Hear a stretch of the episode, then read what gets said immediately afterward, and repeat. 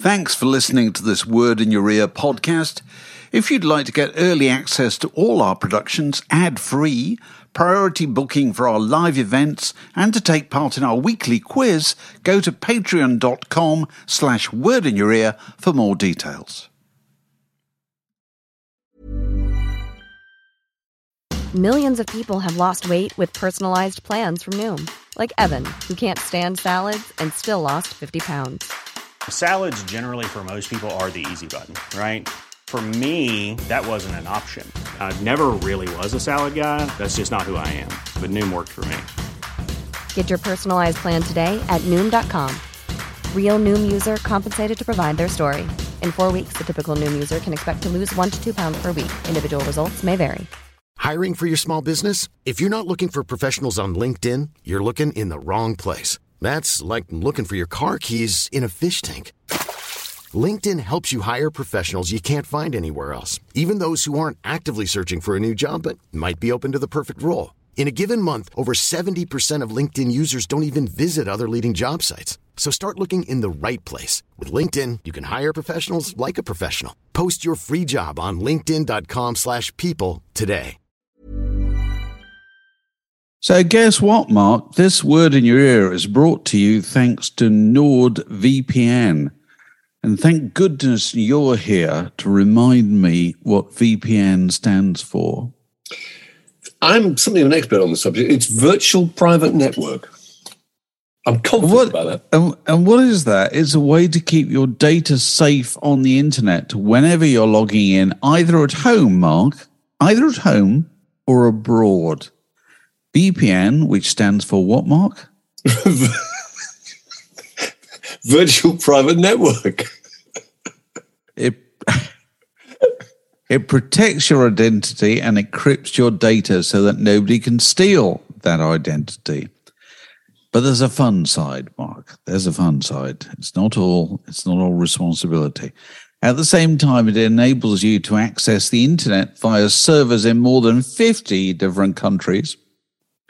And this means you can often sidestep region restrictions and stream movies and T V programs around the world. And while I was waiting for it to get started this morning, I was uh, I logged in to America to enjoy myself, um, looking at the American news channels, and reminding myself of, of how that nation uh, leads the world in, in the development of pile ointments, which is always good to be reminded about, and and also to just look at to, to glory in the details of Donald Trump's um, Donald Trump's boxes that he removed from the White House, many of which were stored in a shower. It's the sheer amount of them, yeah, is is what really does take your breath away. You know, it's like thirty-five boxes or something like this. Yeah. And he was repeatedly asked to, to return them and didn't. And actually took them, first of all, to Mar-a-Lago, which is in Florida. And then in the summer, took them to his golf club in New Jersey. Yep. You know, these things were transported around the new United States.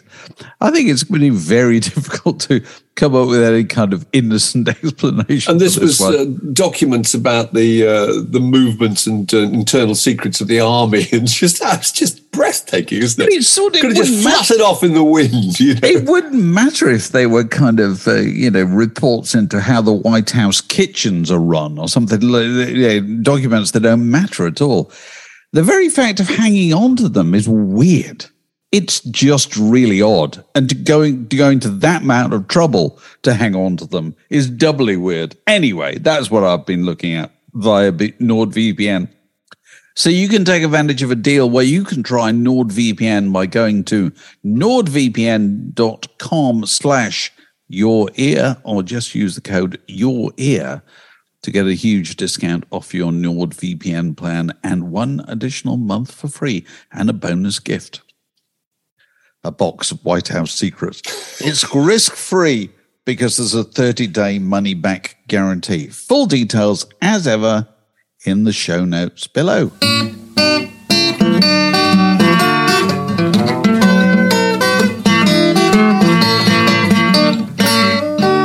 You're listening to a podcast from The Word. Well, Dave, I have a stack waddy uh, for you from uh, from our regular listener, Gavin Hogg. And Gavin Hogg says, uh, I was browsing some Fats Waller E Ps the other day, and it occurred to me, as you do, God, I love Fats Waller, and it occurred to me that many of his song, song titles had a distinct flavour of the Mancunian nabob of sob, Mister Morrissey. So eight songs. Let's see if Dave can tell his Waller from his wallower. All right, five, eight titles. Pent Up in a Penthouse. Is that Waller or Moser? Pent Up in a Penthouse. It's Waller, surely. It is Waller, yeah. Slightly Less Than Wonderful. Waller. It is, absolutely. Brow of My Beloved. That's Morrissey. This is one hundred percent success so far. The Meanest Thing You Ever Did Was Kiss Me. Waller. Yep. It's hard to talk. Sorry, it's hard to walk tall when you're small. Waller. No, Morrissey. Oh, really? Yes. The Curse of an Aching Heart. Oh. Waller. Yes. The Truth About Ruth. Morrissey. Yep. Sweetie Pie. Morrissey. Very good. That's. I always thought that was a bit of a ringer, actually. The Minor Drag. Morrissey. Fats Waller. And lastly, Kick the Bride Down the Aisle. Waller. No, no, Morrissey. That's so good. It is good, though. That's a very, very creditable performance. That's very good, very Gavin. Good. Very, very good. Nice. Gavin, thank you for that. You know, do anybody you know who's got a Fat- stack waddy up their sleeve, do send it in. Fats Waller made a, a record at Abbey Road, didn't he? Just in the in the late thirties, just before the war. And there is a record. They used to have, one of the things that they installed in Abbey Road in the early days, they actually took it out, I think, just after the war. What they felt they had to have in every recording studio was a, a theatre organ, you know, a oh, yeah. installed theatre organ. Because the, the theatre organ was such a mainstay of musical entertainment in, in the thirties, I suppose, you know. It's what people expected. And so they You're talking about, the, you mean the cinema organ? Yeah, you well, the thing that, yeah. that rose up from the stage with yeah, Absolutely. yeah, and um, and uh, they had one of these in Abbey Road, and uh, Fats Waller, when he made his record in Abbey Road, he played it. So there is actually an E P, I think, called Fats Waller at the Abbey Road Organ. Fantastic, extraordinary thing. Ken Townsend, who was the uh, the great Um, boffin of Abbey Road, still with us nowadays in his eighties, when he first started uh, at Abbey Road, I think just after the war, one of his jobs was to go, they used to go and record Reginald Dixon at the black at the theatre organ in the Tower Ballroom, Blackpool, um, playing, you know, his favourites, which were big popular hits at the time, and uh, and they used to record him on location. And so Ken remembers being stationed um, under the floor kind of thing with Reginald, with his microphone at the ready, uh, waiting to be raised magnificently into Wonderful. the ballroom, playing as Reg played, Oh, I Do Like to Be a Bit of Side, which of course was his, his sig tune. Sig, signature tune. Absolutely. So, yes, yeah, so happy memories, happy memories. Um I was listening to last night Shadow Kingdom, the Bob Dylan thing that you and I were talking about the other week. Oh yes, and I was very taken by the fact that he he'd uh, you know he was doing he's doing new songs, old songs, whatever. Um, this is the thing he did during lockdown, isn't it? Um, and but the, one of the things that particularly struck me is he did Queen Jane Approximately, which has always been one of my favourite Bob Dylan songs. Came out in nineteen sixty-five on Highway sixty-one Revisited. And I thought it was a kind of odd choice to be still doing that song all those years later, because it's a kind of, it's a laundry list of complaints about one individual. Oh, it's, oh yeah. Now, Didn't now they, when they, all the flower ladies want back what they have well, lent you. I, I mean, the smell of their roses does not remain. You start at the beginning. It's just incredibly specific. You know, it starts with a great line. It's really great. I mean, how old was he when he wrote this song? About twenty-two or something? twenty-one, maybe twenty-two. Okay, there you go. So he hadn't seen much of life, really. You know, no. they always they always used to say that this song was somehow inspired by Joan Baez. I don't quite know how, whether that's true, anyway. But but the opening line is, "When your mother sends back all your invitations." What a great line that is! And your and your father to your sister, he explains. So in the first two lines, he's got your mother. Yeah, your you've father, got a lot of information, and your sister. You know, there's a lot of information set up. Uh, your father to your sister, he explains that you're tired of yourself and all of your creations. Won't you come see me, Queen Jane? How bitchy is that? I know. When when it's all gone wrong for you, yeah. come back to me. And it gets I, it gets progressively cause I, cause, worse. Because I'm t- I'm twenty-one and I've seen everything life has to offer, yeah. kind of thing, you know. Now, when all the flower ladies want back what they have lent you, and the smell of their roses do not, does not remain, and all your children start to resent you, won't you come see me, Queen Jane? I'm twenty-one years old, Bob Dylan. It's absolutely extraordinary. Now, when all the clowns that you have commissioned have died in battle or in vain, and you're sick of all this repetition, won't you come see me, Queen Jane? And he just goes on. It gets worse. It gets worse, doesn't it? I know. When, when all your advisors heave their plastic at your feet to convince you of your pain, trying to prove that your conclusions should be more drastic, won't you come see me, Queen Jane? It's absolutely extraordinary. You want and to know if that was based on a real person and real events. I mean, well, it can't have been. It's, he was just enjoying the feeling getting even with the world. You know, it's a six-stone weakling who suddenly finds himself. There's quite a bit of that in those early songs, isn't it? Yeah. Vagabond yeah. who's standing in your shoes, you know. There's uh, there's just, there's just it's, it's it's leveling the score, isn't it? It Evening. really is. Yeah. It's extraordinary. It's a brilliant song. And, uh, but, but the idea that he still, when he put together a set list to do this thing in whenever he did it a couple of years ago, the idea that he thought, I'll tell you what, we'll do Queen Jane Approximately yeah. is extraordinary. Because, I mean, it's brilliant, but but it's kind of, how do you say it, juvenilia. You know, it's kind of, it's a, it's a callow, youthful song, isn't it, really? You know, you wouldn't have thought a bloke in his eighties would want to do it any longer, you know, but he, he clearly does. Absolutely extraordinary. No, it's true. It's mean-spirited, isn't it? But I was, I was thinking that the, the, the sixties was full of those kind of songs. There was something very compelling about them. These boots are made for walking, and you're so vain. Don't you think good examples of the other way around, really? Yeah, Women yeah. having a go at just evening a score against some man who'd wronged them, you know. Yeah. Something very exciting and involving about those songs. Now, in a complete contrast, I was also listening to last night, which you must listen to, Rickie Lee Jones has, has a new record out called Pieces of a Treasure, which is made with Russ Teitelman, who was her early producer. And it's just kind of, it's kind of, oh, you wouldn't call them jazz standards. They're just standards. You know, I know we're all a bit tired of that Rod Stewart, the Great American Songbook, yeah, and all, yeah. that, all that stuff. But but this is really good. And um, and she does, they, they, they can't take that away from me, and it's all in the game and so forth. And, and she also sings All the Way.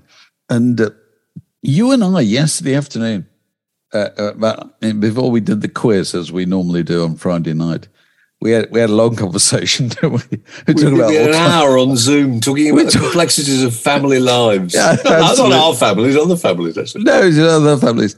Uh, we were talking about love and marriage and all kinds of things. And, um, and, uh, and then I was listening to, later that evening, Rickie Lee Jones singing All the Way. And I thought, God, what a great song that is. When somebody loves you, it's no lo- it's no good unless they love you all the way. Isn't that great? Isn't that is. just a beautiful, a beautiful, beautiful song? And uh, you know, and done by Rickie Lee Jones, it's uh, it's additionally beautiful. It's um, it's a really good record. Really, Rickie Lee Jones. That's my pick to click. Rickie Lee Jones. Pieces of Treasure. Yes. Doing, doing songs that are about one hundred years old. Hot new pop music. Our recommendations. The Word Podcast. Prime cuts of popular culture served fresh each week. One of the very earliest records that I can remember hearing, I must have been about nine, I suppose, at the time, um, when it came out, and thinking, this is foreign. Uh, really foreign, really different, really unusual.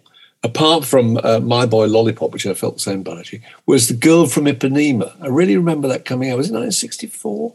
And yeah. being such a huge hit and everybody singing it and just being so exotic and so different, you know. And Astrud Gilberto, who uh, very sad, died uh, last week. Story of that is interesting, isn't it? Because she recorded, I think, I think uh, Stan Getz and her husband, whose name I don't think I could pronounce, but I think it's Joao Gilberto. Joao Gilberto. Joao Gilberto. Um, had decided that they wanted to put in a, a you know, a, a, a, a, a, just they really liked the song "Girl from Ipanema," and they wanted an English version and they wanted English lyrics. And so they, and she was a singer and she offered to sing them and she was sang it and she got paid one hundred twenty dollars session fee. And then there was that kind of issue that it all got very complicated. She fell out with her husband. She had an affair, I think, had an affair with Stan Getz actually briefly yeah. while on yeah. tour.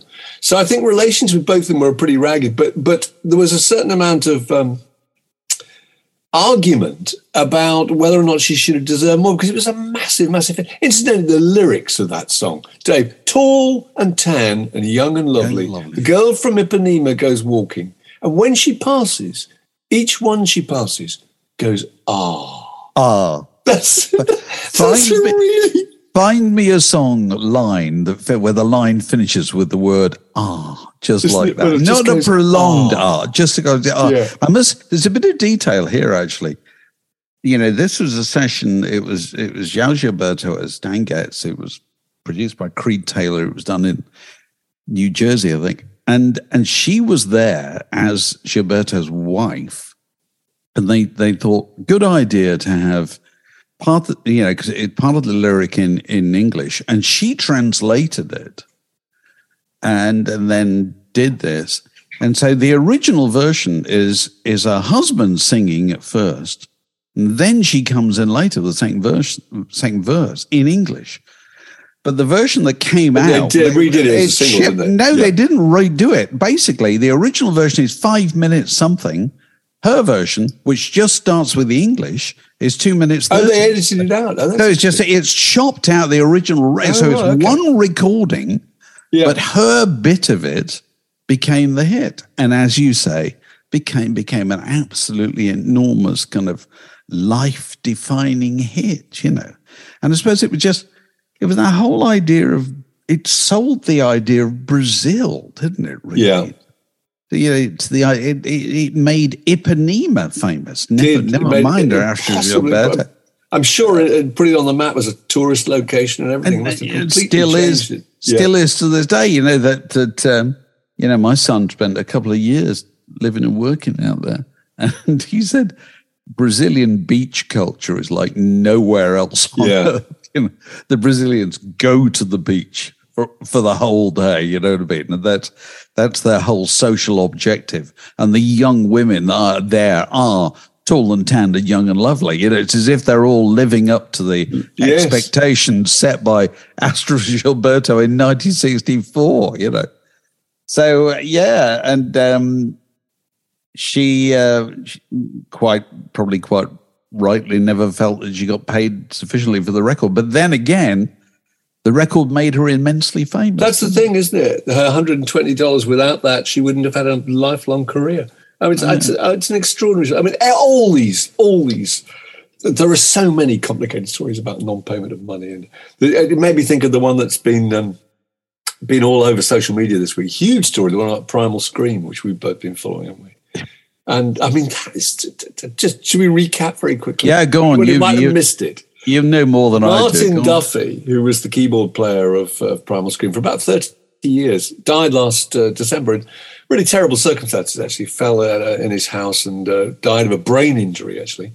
And his son, Louis Duffy, who's nineteen now, had submitted a, a long document at, a, a, a, at an inquest uh, for his dad's death last week. And with a very, very unaggressive and very sweet-natured tone about it, which makes it even more hard-hitting and impactful, I think. But in it, he, he basically explains that Martin, his dad, joined the group thirty years ago, Um, was originally a big part of, the, was officially a part of the band. He had songwriting credits on the first two albums, I think. Um, and then was cut out by the by Primal Scream, who effectively are Andrew Innes and Bobby Gillespie, was cut out of all the further songwriting credits and the touring and the merchandise profits, and eventually just paid per gig. Now, we don't understand the circumstances that went on here, but that's what happened. And therefore, his only income was playing live with Primal Scream. And during lockdown, of course, there was no chance to make any money, and life got very tough. He got into financial difficulties, and he had a terrible illness, and he had a, a prostate cancer operation, and and eventually, and started drinking very heavily. And his son said he was, you know, he was a functioning alcoholic. And then on stage, I think a couple of times, just really, really kind of just just couldn't hold it together. It was called in by Bobby Gillespie and Andrew Innes, and was and was and was, and was dismissed from the group. And, of course, there are lots of complications. Bobby Gillespie had said in his memoir that everybody in the band was on equal wages, even the tambourine player. We were totally socialist about it. But actually the tambourine player in, in Nige Tassel's book, the C eighty-six book, says uh, that actually he was on fifty pounds a week, and he wasn't very socialist at all. And Primal Scream had sold half their song catalogue for five million pounds, um, you know, uh, I think a couple of years ago. So I think Martin Duffy's thing was, you know, that he he got into this terrible situation. He got into this drinking and his financial problems, you know, and felt that he was owed some kind of money. And the band could have either loaned him the money to get him out of this problem he was in, or they could have just, uh, or given him the money. They could have somehow been more supportive, and that they were, you know, ruthless and mean-spirited. And, and it's, it's, I mean, they come out really, really badly, haven't they? I mean, don't you think well, it's, just, it's people very, just taken... It's very difficult, isn't it? Because, you know, my, my, my feeling is that any band that's been around for as long as that, we're, we are now at a stage in the history of popular music where even Primal Scream have been together, you know, far longer than yeah. bands ever used to be together. You know, so let you know, and they're nothing compared to, I don't know, Led Zeppelin or the Shadows yeah. or whatever, who probably still have some kind of um, being nowadays. And and what you do know about bands is that they all have long, complicated histories, where business relationships are overlaid with personal relationships, people's personal problems. And what you do know for sure is that compared to most people's employment history, there is no paper trail you can go back to. You can't go and get their file out of a, you know. No, there was no contractual agreement. And, and that, go, yeah. on the third of, the, of March, nineteen, you know, whatever, ninety-eight, you, we offered you this and you said no or whatever. I don't know. So there, you know, finding out the truth of this stuff is is a nightmare. And I think the thing that's really struck me about this this week was people, the, the readiness of people on social media who know less about it than I do to leap in and say, oh, it's this is this is what I've always thought about. Yeah, however, yeah, the basic the basic headline is, you know, ha, I always thought he was a wanker, and this proves that I was right all along, and you tossers have never listened to me, and now I've been proved right, you know. And it's all based on one story, which is complicated, and there are presumably really complicated. I'm immensely sympathetic. And also, and I'll tell you what I was thinking, you know, I mean, you know, neither of us have got a nineteen-year-old son, they're all older, you know, but even now, even in their thirties and whatever, how much do your sons know about your working history? I would get, I venture not hardly much. anything. Hardly no, anything. Not much at all. Um, that's not, because it's just, just no interest at all. And it'd be the same with my son. So the idea that with, with the best will in the world, that the nineteen-year-old son, and it's a very articulate, you know, piece of evidence and so forth. It is. It's very restrained and so forth. But he can't have known the whole story.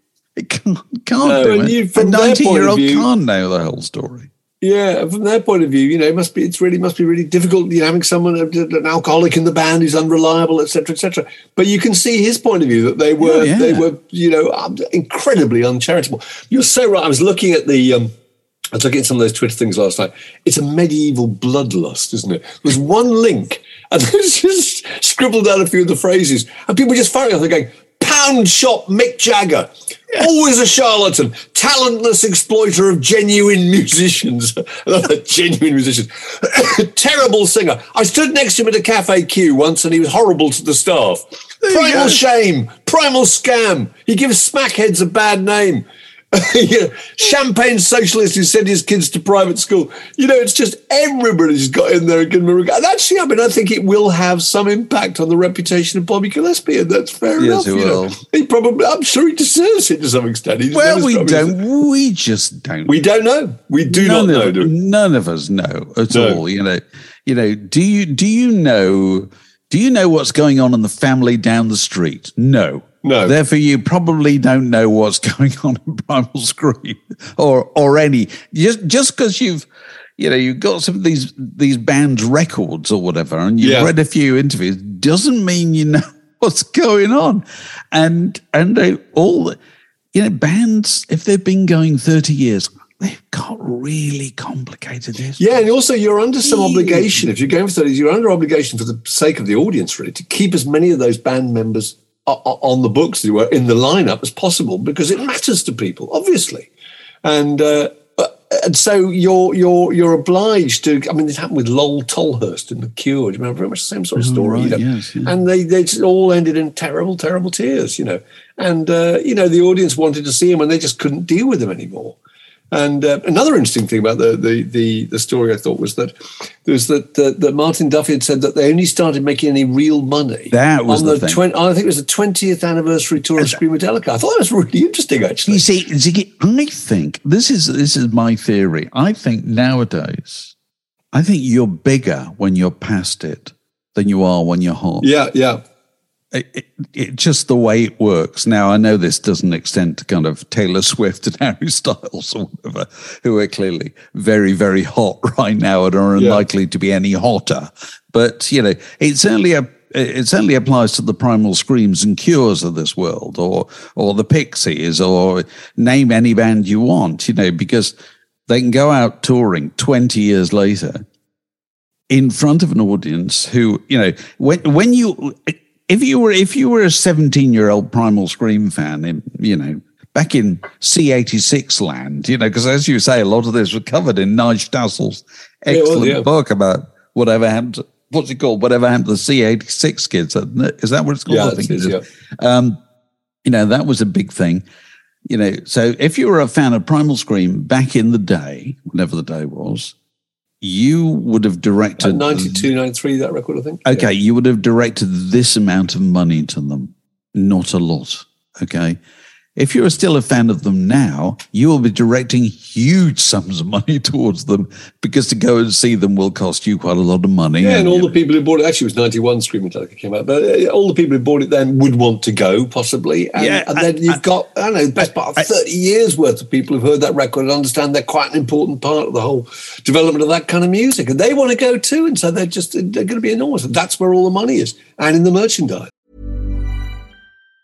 Mom deserves the best, and there's no better place to shop for Mother's Day than Whole Foods Market. They're your destination for unbeatable savings, from premium gifts to show-stopping flowers and irresistible desserts. Start by saving thirty-three percent with Prime on all body care and candles. Then get a fifteen-stem bunch of tulips for just nine ninety-nine each with Prime. Round out Mom's menu with festive rosé, irresistible berry chantilly cake, and more special treats. Come celebrate Mother's Day at Whole Foods Market. When you're ready to pop the question, the last thing you want to do is second-guess the ring. At Blue Nile dot com, you can design a one-of-a-kind ring with the ease and convenience of shopping online. Choose your diamond and setting. When you find the one, you'll get it delivered right to your door. Go to Blue Nile dot com and use promo code LISTEN to get fifty dollars off your purchase of five hundred dollars or more. That's code LISTEN at Blue Nile dot com for fifty dollars off your purchase. Blue Nile dot com, code LISTEN. I'm Sandra, and I'm just the professional your small business was looking for. But you didn't hire me, because you didn't use LinkedIn Jobs. LinkedIn has professionals you can't find anywhere else, including those who aren't actively looking for a new job, but might be open to the perfect role, like me. In a given month, over seventy percent of LinkedIn users don't visit other leading job sites. So if you're not looking on LinkedIn, you'll miss out on great candidates, like Sandra. Start hiring professionals like a professional. Post your free job on linkedin dot com slash people today. But you know what? What the, it's, you can never tell with those records how much involvement it was was, oh. was the producers actually. But you see, but that's just, the thing I want to ask you, Mark Allen, because you'd know more about this because you were probably working on this on Select under that back in the day. You know, because I I've got a copy of Screamadelica, and you know, and I listened to it and I think, who did this? Who made this record? It's got Bobby Gillespie singing on it, but beyond that, it might be another. It might be another Frankie Goes to Hollywood situation, might it? Well, it because it's Andrew Weatherall, isn't it? The yeah. kind of D J or, or whatever. And then it was Jimmy Miller who produced That's Traffic right. and the Rolling Stones yeah. and so forth. Yeah. And it's it's mainly kind of, uh, you know, fabulous voiced session singers, isn't it? You know, it is. doing, doing ringing choruses and so yeah. forth. And, of course, that Bobby stuff... G- Gillespie's vocal comes in, it's actually quite disappointing. not, not one of the world's strongest singers, let's be honest. Not really, yeah. Not to come in after, I don't know, P P Arnold, whoever yeah. it is. And, um, and of course, the other thing that I was talking to somebody about this yesterday, that uh, that's the kind of record, you know, moving on up and all that stuff, that really has a rich afterlife, doesn't it? It's the kind of thing that pops up in in the Olympic Games, or, you know, it's on adverts, or, you know, it's Completely. continuity. It, it's instantly, it evokes... You know, it, it evokes something that is more than just Primal Scream, isn't it? Doesn't it? And you know, so that must be that must be very valuable all, all these years since. Oh, I'm well, that- sure it's worth a lot of money, and I think Bobby Gillespie's main main uh, uh, importance of the whole thing is representing the concept, the brand, the identity the, of of Primal Scream itself. Don't you think? It's just that that's that's what you that's what somehow the music stands for, the attitude of Bobby Gillespie, which is kind of hard to quantify. But no, I mean it's an amazing. It was an amazing story, and I think. Uh, And it's also, as you say, extraordinary just how quickly these things just accelerate. And Primal Scream went from kind of naught to sixty of uh, getting absolutely walloped. Just, you know, uh, strangely enough, in the same week that they got a new album out, haven't they? Which have got I think uniquely so. terrible reviews. Yeah, it did. It did. So David Quantick think- was a brilliant tweet from David Quantick. He said, uh, "Primal Scream are going from bad people Twitter to I never liked their records Twitter in naught to sixty. We are ten minutes away from one of Jesus Jones was rude to me in Asda Twitter." I love that. Just everyone just piling in. And get, I always said they were shit. Nobody believed me. Now like- look. It's like what we were saying, weren't we, the other week, that, you know, people talk about the press being vile and, you know, vengeful and inaccurate and, you know, and spiteful. They are nothing compared to the public.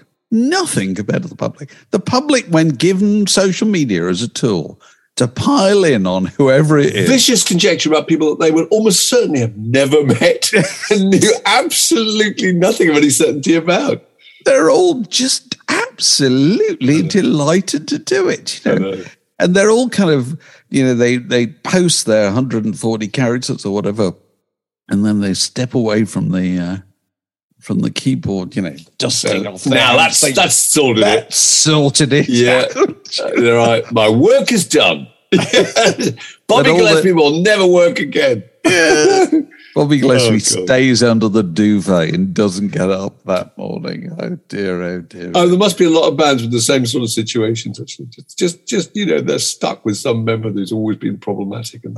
It's a marriage, isn't it? It's a complicated marriage. You know? It's a complicated marriage. And um, and also and, there are people who's, who's you know, the different levels. Of the people who write the songs are making large amounts of money all uh, the time. There are some people who are only getting paid per gig. I'm not saying it's the same for the E Street Band, because obviously they'd be hugely well rewarded. But still, if you're an E Street Band member, you're waiting for a call telling you they're going to be employed from two thousand twenty-two to two thousand twenty-three, and then maybe not again for another two years or whatever. Oh, absolutely, and uh, yeah, I don't think I don't think it's ever simple, even with the E Street Band. You know, I think there have been times when they wanted when they wanted more money, or certain certain, certain members have. And, I'm sure, uh, and, uh, and probably got it. You know, but um, it's never straightforward. It must be really odd. You know, you kind of join a group with somebody when you're about twenty-four or something, and none of you mean anything. And then, you know, all those years later, you and your extended family and just desperately waiting for a call from that same individual who was nobody. Yeah. Who now and now has all the power in the all relationship. The power. And it's uh, impossible to deal with. Yeah. I don't I, I I'm sure Bruce Springsteen is not impossible to deal with, but um, it, it's an odd way to it's an odd way to live, really, but that's that's that's the, the musician's lot, I suppose. The Word Podcast, prime cuts of popular culture served fresh each week. We've been spending a lot of time this week, you you and I, exchanging messages about Nick Drake while reading Richard Morton Jack's excellent, really good new, book, new biography. Yeah, it's Nick very recommendable. It's called Nick Drake: The Life, and uh, we've just done an interview with him, and he was. He was fantastic, actually. It was very, really very good. He had really amazing good. turns of phrase. Did you notice that? I was just remember, thinking back at it. There's a bit where he's talking about what Nick Drake was like. And he said a lot of people thought he was like a, a, a kind of intimidating raven perched upon a bookshelf in the corner of the room. I thought, what a brilliant phrase just thrown in there. So funny. It, I think it didn't he, when you talk about university, you were talking about the the the strange circumstances of Nick Drake ending up going to Cambridge, which he never really wanted to go to. Yeah. And he wasn't really academically qualified to go there. He said, you know, I think he said his qualifications wouldn't get him into any university, whether it was formerly World of Leather University. That's right, formerly World of Leather. So good.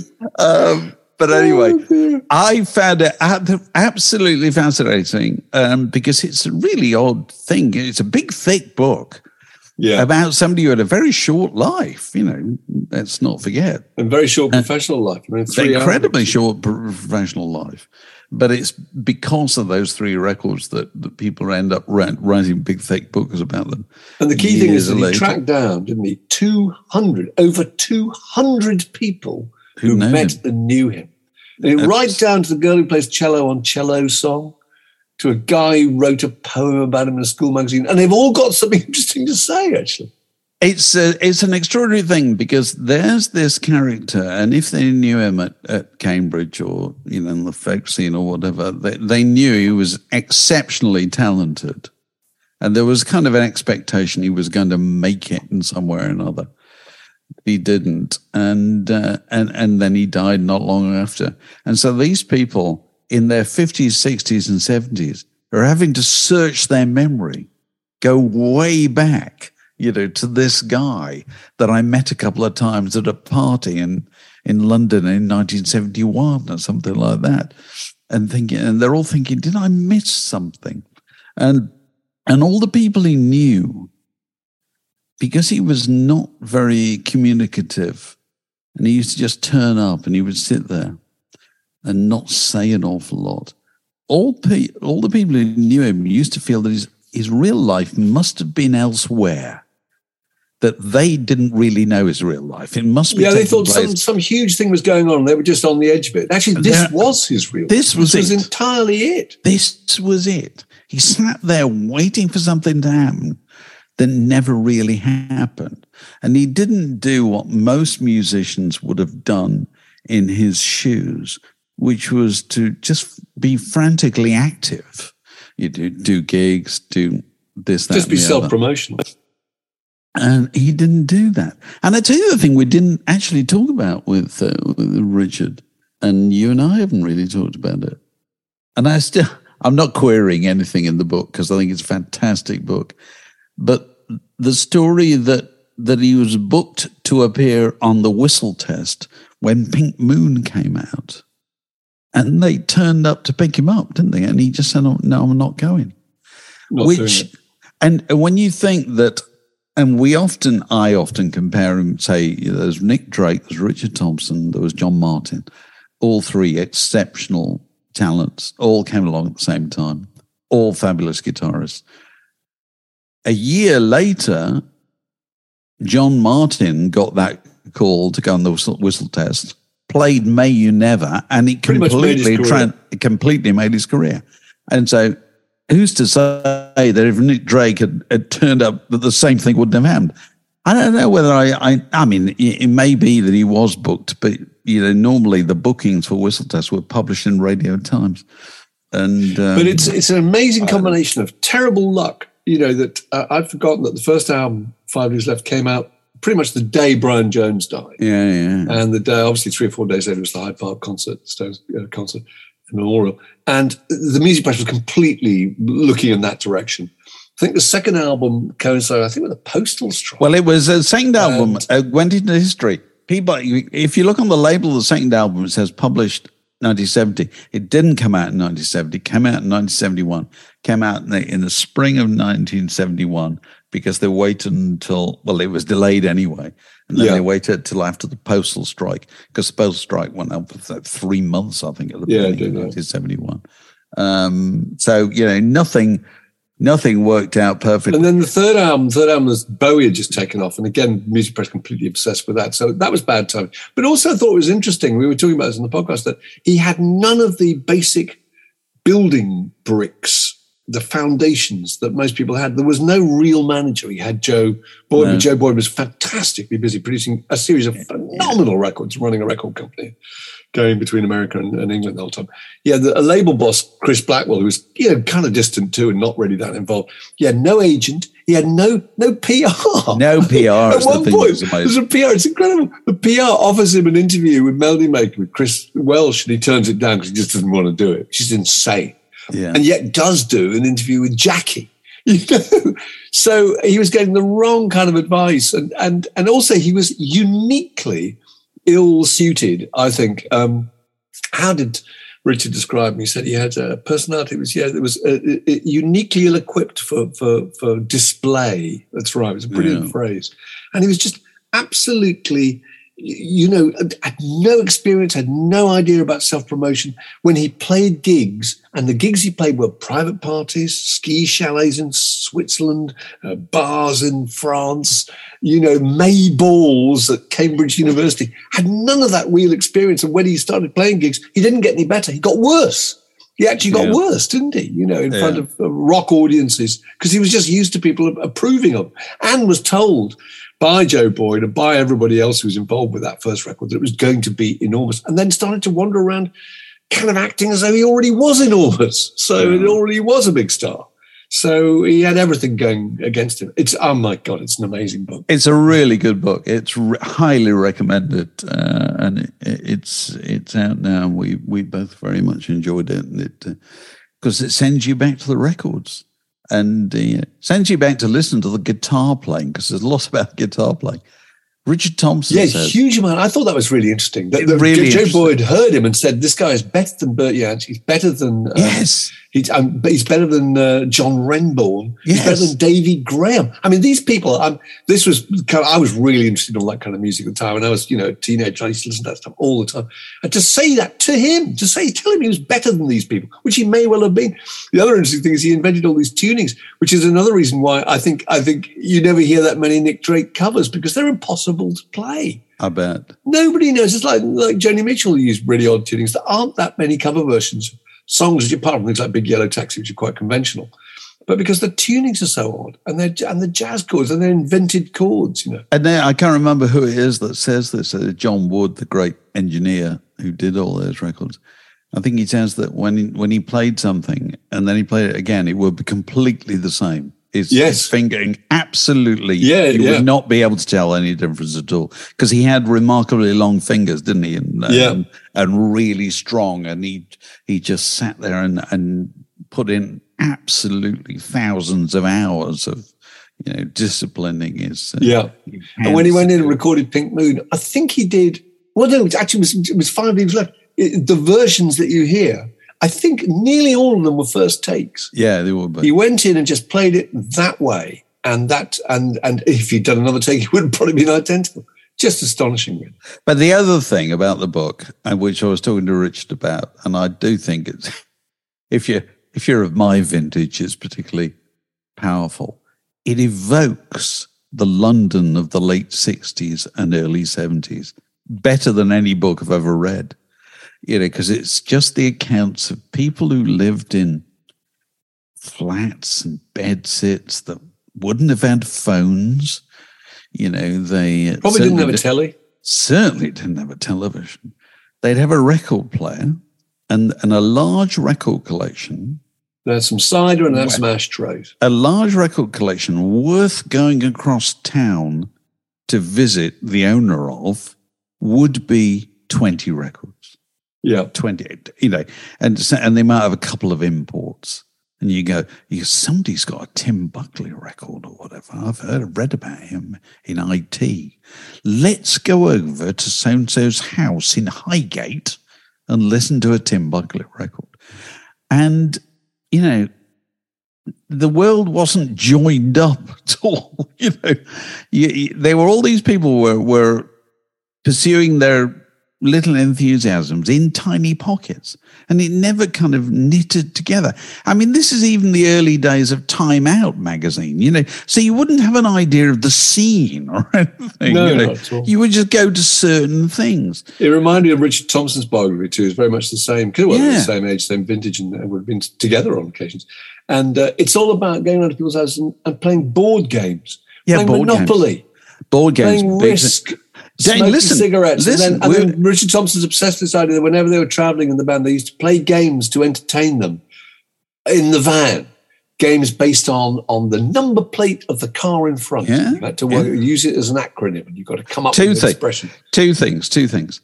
There's a lovely vignette in the book where Richard Thompson, who's quoted in the book, says, people think I'm shy. I'm nothing compared to, and that's true. You know, yeah. he is quite shy, but Nick Drake was way shy.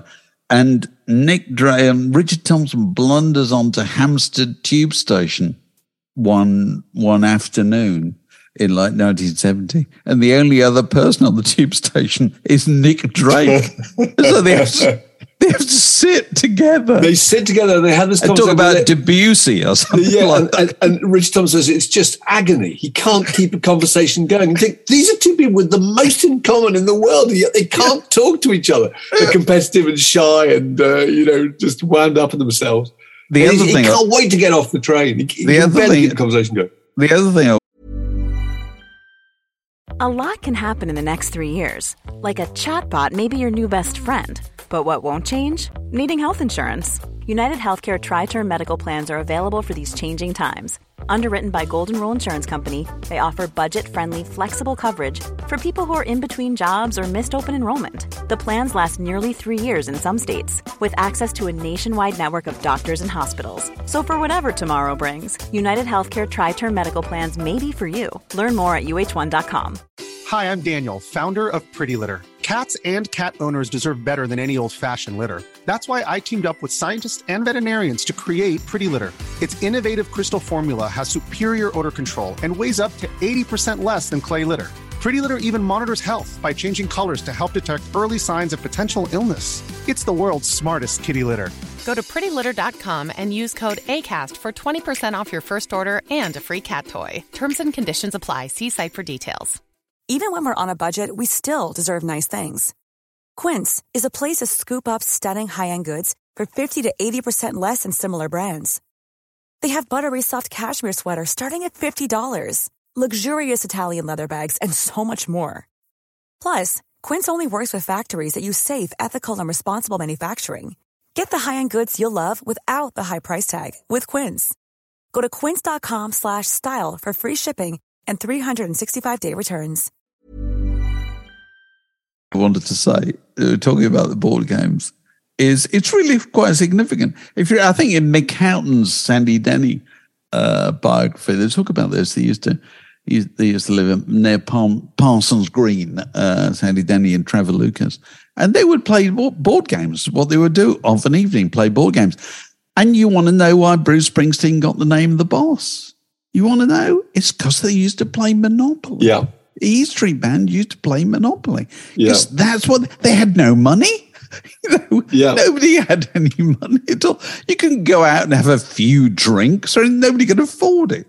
They would sit there in their tiny little flats, either in New Jersey or Haverstock Hill, that's or it. wherever, you know, in between gigs, and they wouldn't have that many gigs, and they play bloody board games.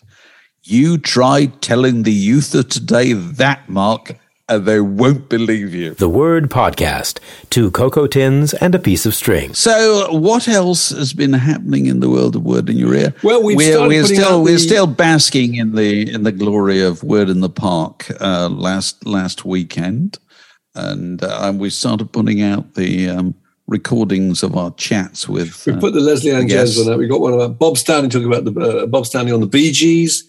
We've got John Higgs talking about uh, the Beatles and, and Bond. And we have Claire Groban talking about, with tears and laughter, Claire Groban on very good form. She's very good. Large form. Glass of rosé before she went on stage. She did. She's quite lit up. It's very, very funny. She did. So uh, all of those are coming out. As I say, Leslie Ann Jones, One on the Stones, is out already, which is, has some hair-curling moments. Yeah, My yeah. God, the stuff about the naked Yoko Ono wandering around Chateau Nelcott. Uh, I can't get it out of my head. But anyway, um, yeah, all that all that will be out with you very shortly. All that's there, yes. Please, uh, you know, um, if you're, you, wherever you're listening to this or watching it or whatever, uh, please uh, like, recommend, subscribe, all those other things you can do probably on the on the dashboard in front of you. Those things, we really value those things because they, they, they do definitely help.